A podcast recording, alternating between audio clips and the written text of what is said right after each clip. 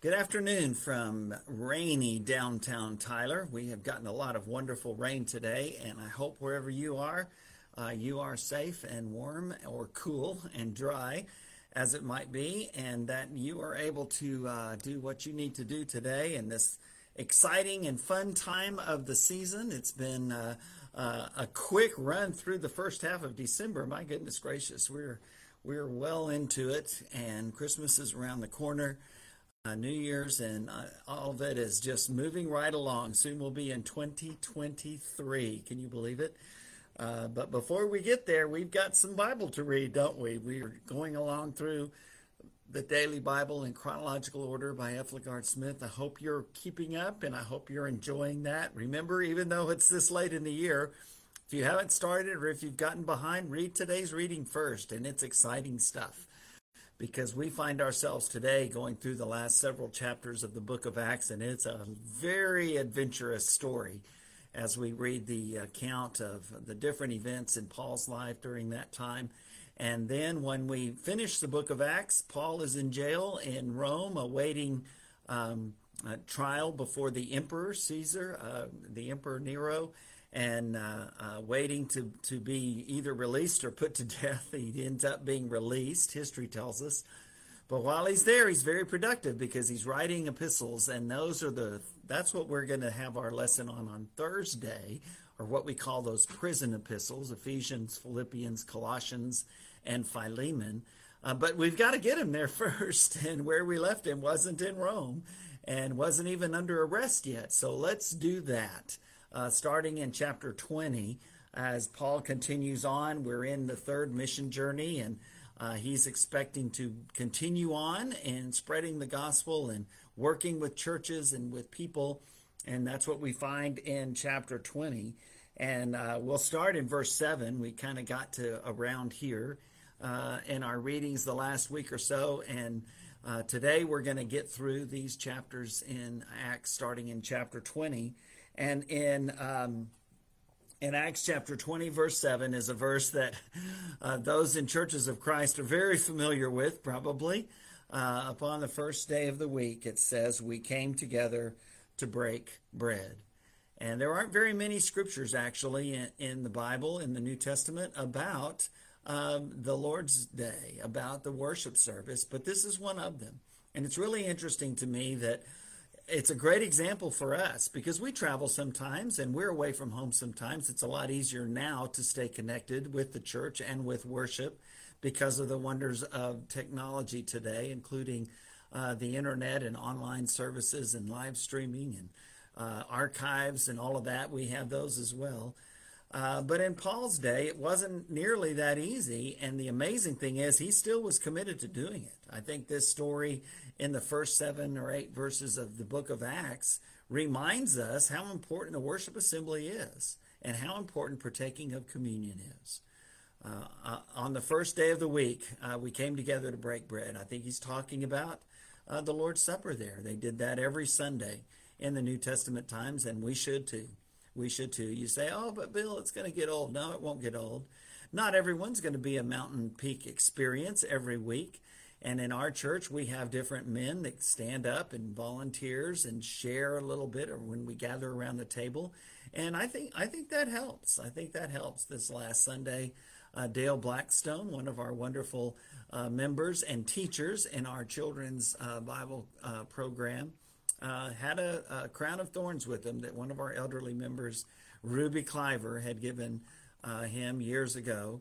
And he had that and brought that up and showed that to us and talked about the suffering that Jesus went through for us.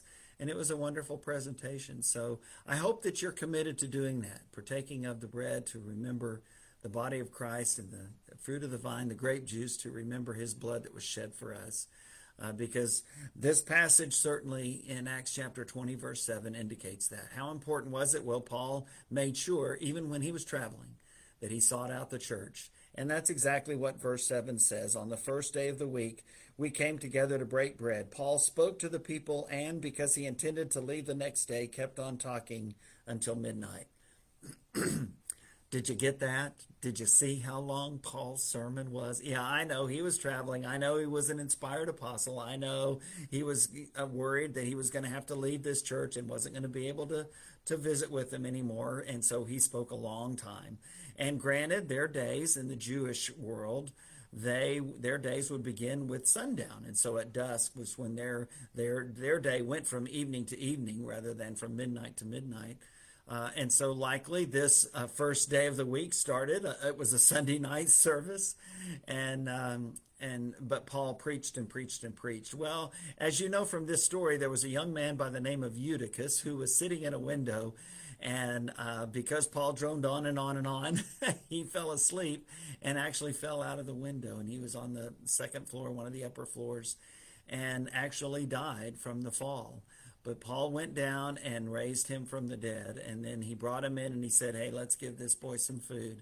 And they did. And it's a great example of what has gone on since the very first in Acts chapter 2, that they would have worship together, they would share a meal together, and sometime in the context of that meal, they would have a special part, which was the breaking of the bread that Jesus called us to do in remembering his body broken for us, and the pouring out of the cup, the grape juice, the fruit of the vine that we take, remembering his blood that was shed for us.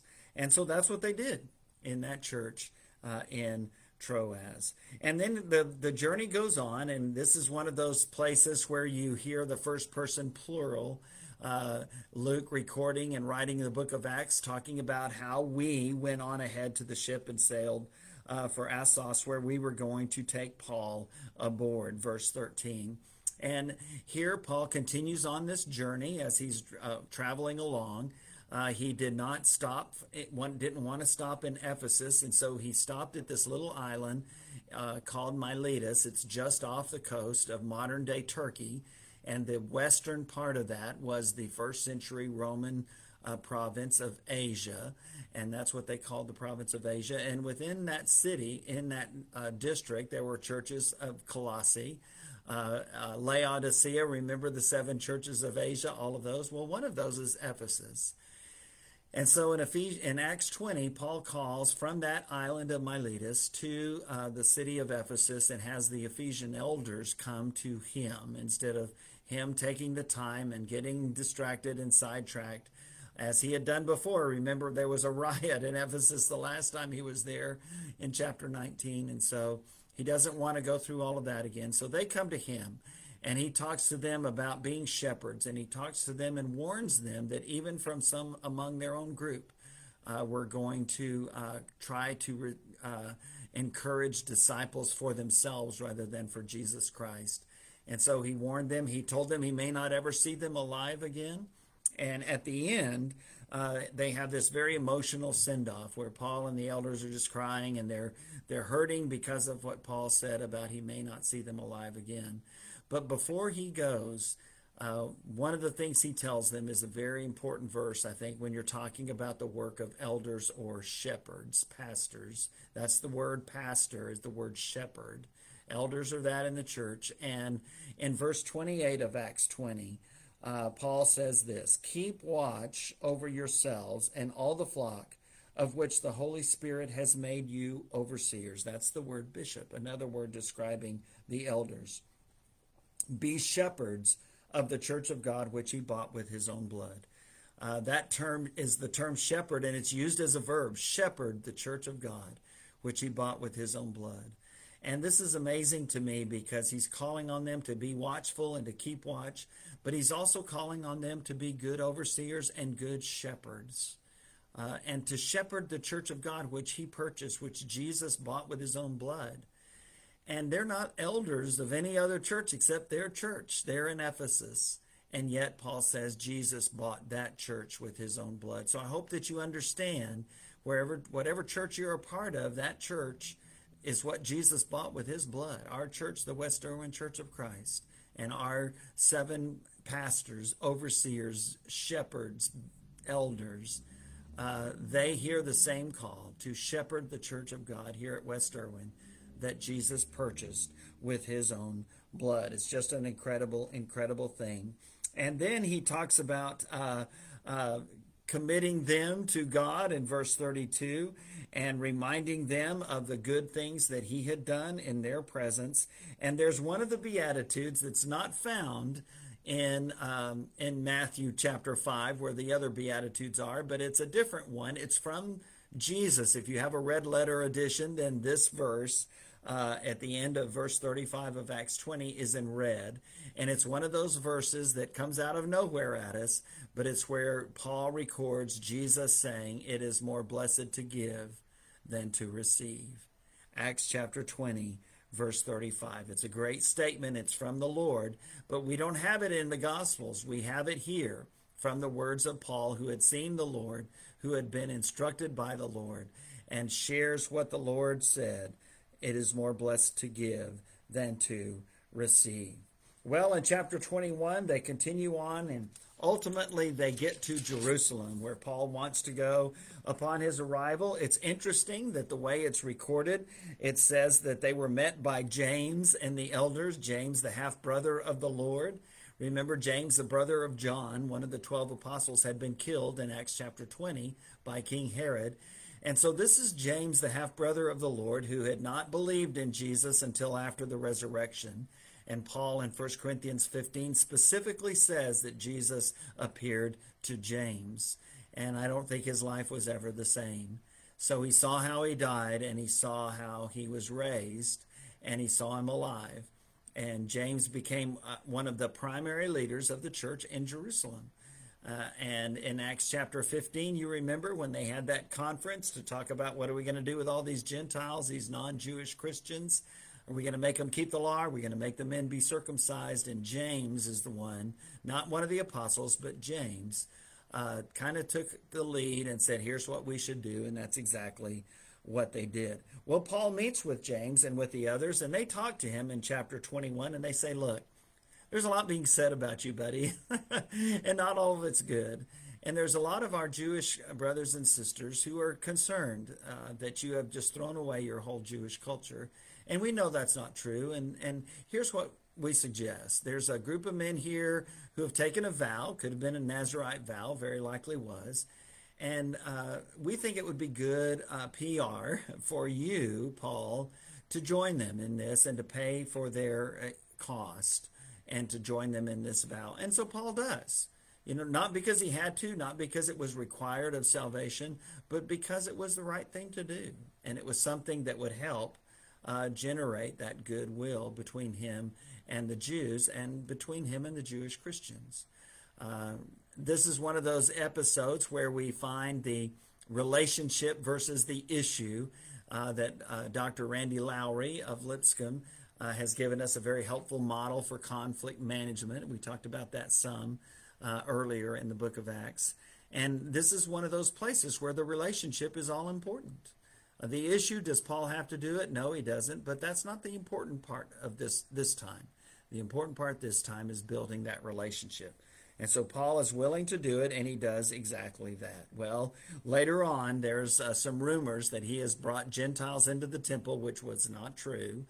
But there were some men that were with him from Asia, traveling with him, but they didn't go in the temple, but they arrested him anyway. And so now Paul is about to be killed by the Jews, and the Roman commander there in Jerusalem, he takes over, and he actually protects Paul.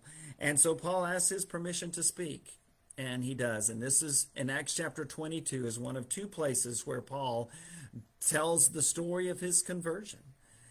In Acts chapter 22 and in Acts chapter 26, Luke had recorded it in Acts 9.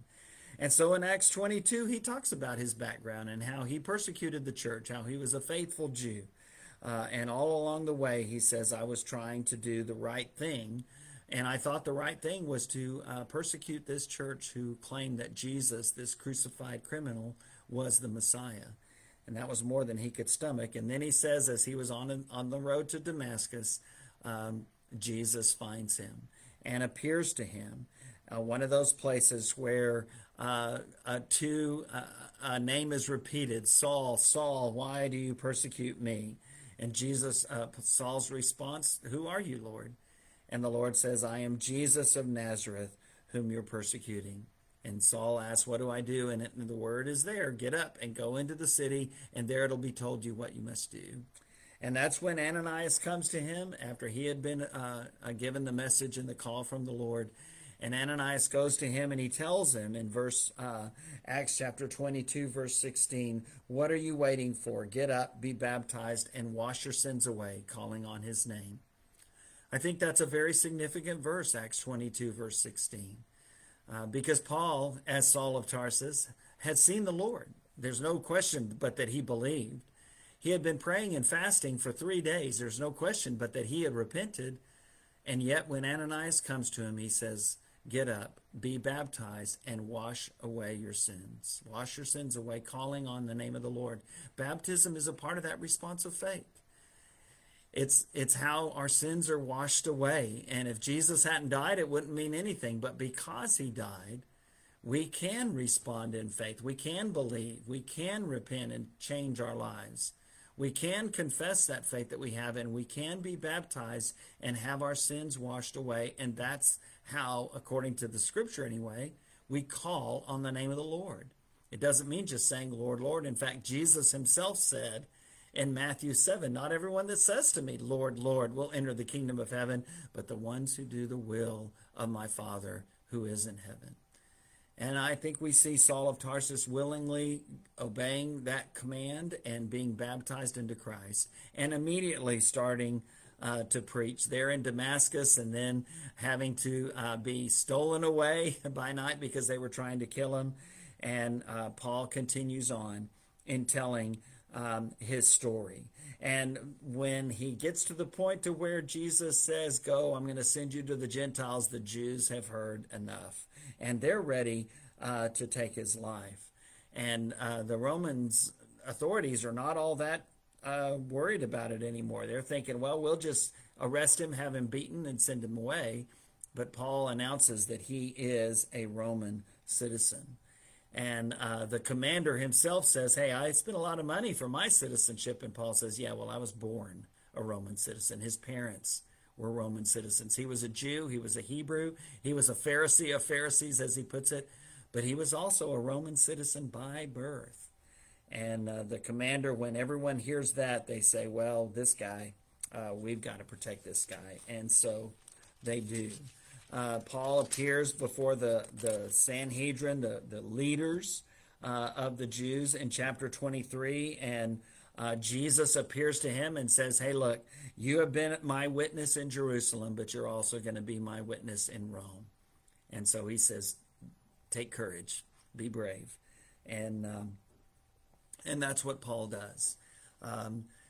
Some of the Jews have plotted to kill him, and they're trying to get the Roman commander to kind of ease up the security. Paul's nephew hears about it and tells Paul, and then Paul says, okay, I want you to go tell the commander, and he does. And the commander says, okay, don't worry about it. I'll take care of this. And he gets a very heavily armed Roman guard, cavalry and all, and transports Paul from Jerusalem to Caesarea, which was a very important city for the Romans in that part of the country. And so he goes to Caesarea. The governor's name is Felix, and the commander there in Jerusalem sends him this note and tells him what's going on. And so now Paul is there. Well, Felix, the governor, is glad because he wants to kind of hear the stories about Paul as well. And so he hears from Paul, and he hears the story of everything that's gone on. Paul, again, tells a little bit more of an abbreviated version of his story. And so Felix, in verse 22 of Acts 24, it says, he was well acquainted with the way. And so after when the commander comes, he says, I'll decide your case. And he ordered the centurion to keep Paul under guard, but gave him some freedom. And also Felix came with his wife to hear Paul. And he wanted to hear the message about Paul. It also indicates that he was hoping Paul would give him some kind of bribe or something. But verse 25 of Acts 24 says this, as Paul talked about righteousness, self-control, and the judgment to come, Felix was afraid and said, that's enough for now. You may leave. When I find it convenient, I will send for you. In the familiar translation, Felix trembled And he said, when I get a convenient season, I'll send for you. Well, that convenient season, as best we can tell, never came. I mean, Felix was looking for a bribe, it goes on to say, talked with them frequently. But you don't wait for it to a convenient time. We heard from one of our men, Stan Clark, this past Sunday as he shared the story of his conversion. And he said, look, when it hit me that I needed to be baptized, I did it right away. And Felix didn't have that conviction. We need that conviction as well. If you've never been baptized into Christ, I hope that you will get some teaching and that you'll do some study and that you'll do that. Because it is a part of the response of faith. It is the most important decision you can make in your entire life. Yes, even more important than who you marry, because this has eternal consequences. The response of faith through the blood of Christ, you shall be saved by grace through faith. That's what allows us to be in heaven for eternity with God and with Jesus Christ our Lord. Well, Felix leaves him in there for 2 years, and then he's succeeded. He has to leave his job as governor there in Caesarea. And he is succeeded by Porcius Festus. You remember Festus, right? After he retires from being governor of Caesarea, he becomes deputy sheriff for Marshal Matt Dillon. Hope you caught that. But this is Porcius Festus, and he leaves Paul in prison because he wants to stroke the Jews a little bit, and so he doesn't have him released, even though he likely knows that he's an innocent man. And so the new governor, Festus, hears Paul, and then he talks to King Agrippa, who had come there simply because when you have a new leadership changeover, then everybody comes by and visits and, pays respects, and that's what happens. And so Festus tells Agrippa about Paul, and he says, I'd like to hear this story myself. And so Paul gets to go before King Agrippa and Bernice. But while Paul is talking to Festus, he reminds him, look, I'm a citizen of Rome. I'm a Roman citizen.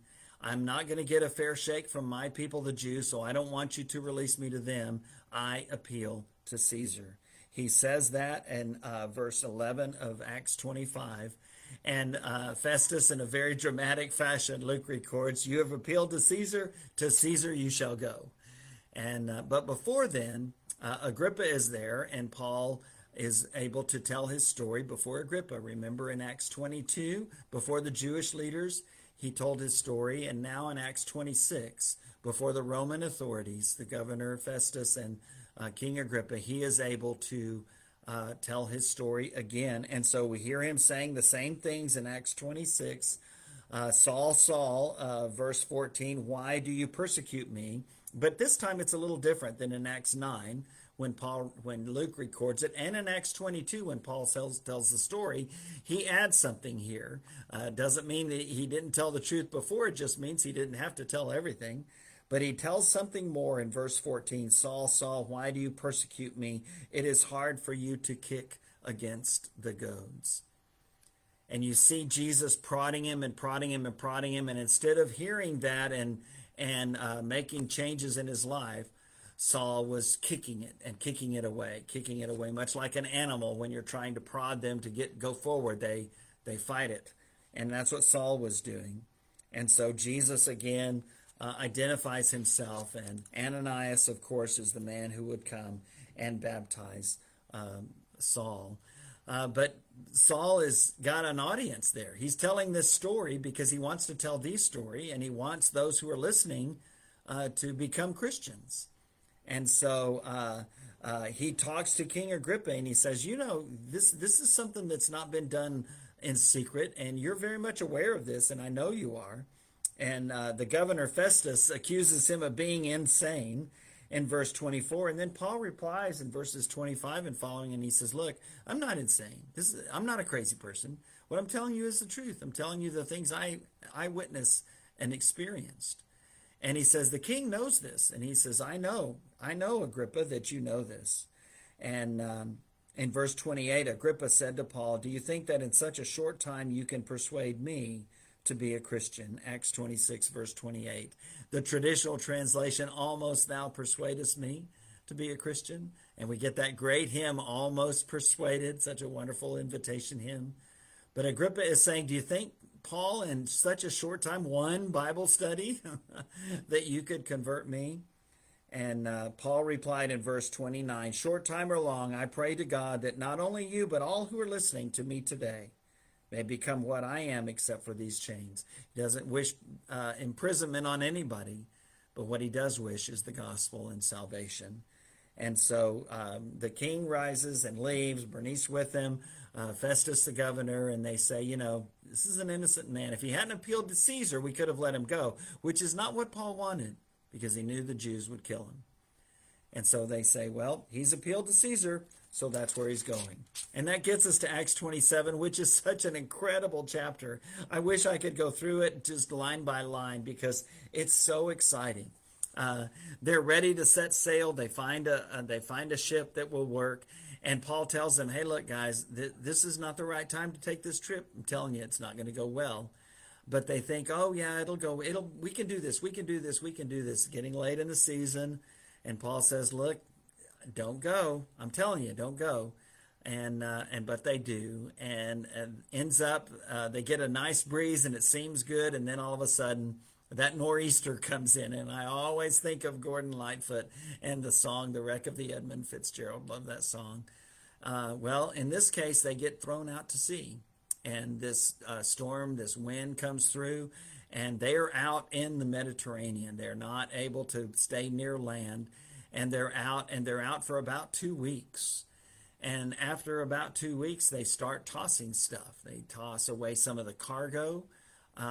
They toss away some of the provisions. And then Paul comes to them, and he says, look, you guys, you haven't eaten in 2 weeks.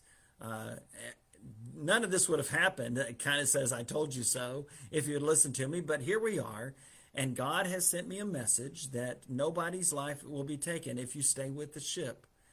And so he encourages them to eat, and they do, and it sounds something much like what Jesus did at the Last Supper. It's not a communion service, it's a meal. But Paul blesses the bread, breaks it, gives it to them, and all of that, because that's what we do. We say grace, right? And that's what Paul does. And then they throw the rest of the food overboard.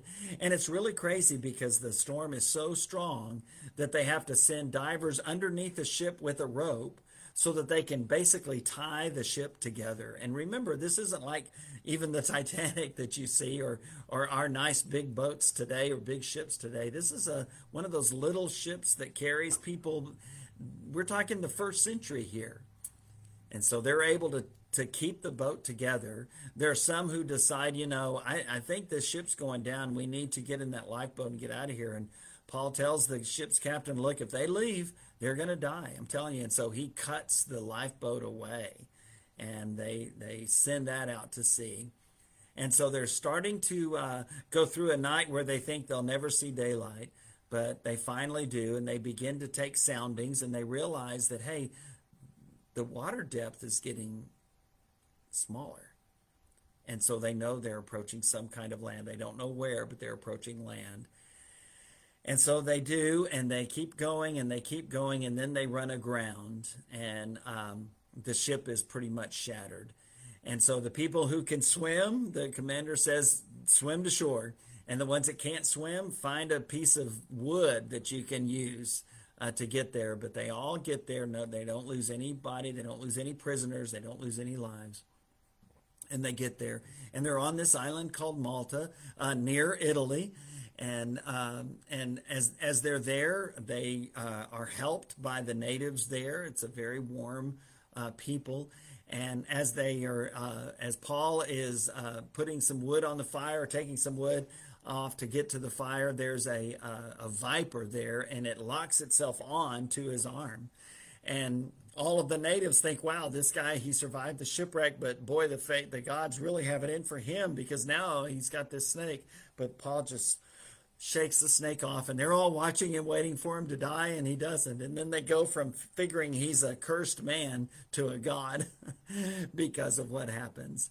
But ultimately, they're able to wait the season out and then secure another ship, and they cross over to Italy, and that's when Paul finds some disciples, as they go on through chapter 28, Paul begins his journey inland in Italy, up the country, up that boot from the south to the north to get to the city of Rome. And along the way, he's met by Christians. There are some Christians from Rome that hear he's on his way, and they go down and they meet him. And it's a wonderful thing. And so they arrive at Rome in chapter 28, verse 11. They finally get on that last leg, and so they came to Rome. And while he's there, the Jewish leaders come and they meet him and they talk to him and they want to know about him. And Paul again says, "Hey, look, I've done nothing to break the law. In fact, I am committed to that law being fulfilled in the person of Jesus Christ." And so while he's there in Rome, verse 30 of chapter 28. It says, "For 2 whole years, Paul stayed there in his own rented house and welcomed all who came to see him." He was kind of under house arrest. He couldn't go see them while he waited for his appeal to Caesar, the Emperor Nero. And so he welcomed all who came to see him. He proclaimed the kingdom of God and taught about the Lord Jesus Christ with all boldness and without hindrance. In spite of everything that he had been through on those mission journeys, being in prison, being beaten, being left for dead, now being on this ship and being shipwrecked, having to appeal to Caesar, the Roman pagan emperor, because his own people, the Jews, would not give him a fair trial. And now he's waiting. And while he's waiting, he's going to write those epistles we call the prison epistles. I think very likely written while he's here. Not everybody agrees with that, but I think that makes sense. And he writes Ephesians, that great book of Ephesians, Philippians, a joyful book to a church that financially supported him, sent him even money while he was there. Colossians, a great church and a great message for us today that talks about how to deal with the philosophies of the day versus the gospel of Christ and its supremacy, and a short letter that he writes himself to Philemon, one of the leaders of the church at Colossae, and he delivers that letter at the hands of an escaped slave that Philemon owned that had run away and had found Paul and had been converted, and now Paul was sending him home as a brother, not as a slave. That's the book of Philemon. It's a wonderful, short little book. And we're going to talk about all 4 of those on Thursday. And I hope you've enjoyed this run through the book of Acts. From here, we're going to look at those prison epistles, and then we're going to see the rest of the New Testament, read through the great book of Hebrews, for example, and look at those letters of John, 1st, 2nd, and 3rd John, that short 1-chapter letter of Jude, the half-brother of Jesus, the brother of James, and then finally we end up the year in Revelation. I'm looking forward to seeing you on Thursday, looking forward to talking through these 4 great books, Ephesians, Philippians, Colossians, and Philemon, while Paul is awaiting his fate, and we'll talk a little bit about that next time too. As best we can tell from history, he is released, travels some more, including all the way to Spain, is rearrested and comes back to Rome and is ultimately put to death sometime around 65 to 67 AD. But before that happens, he has a few more things to say. I'm looking forward to sharing those things with you this coming Thursday. God bless.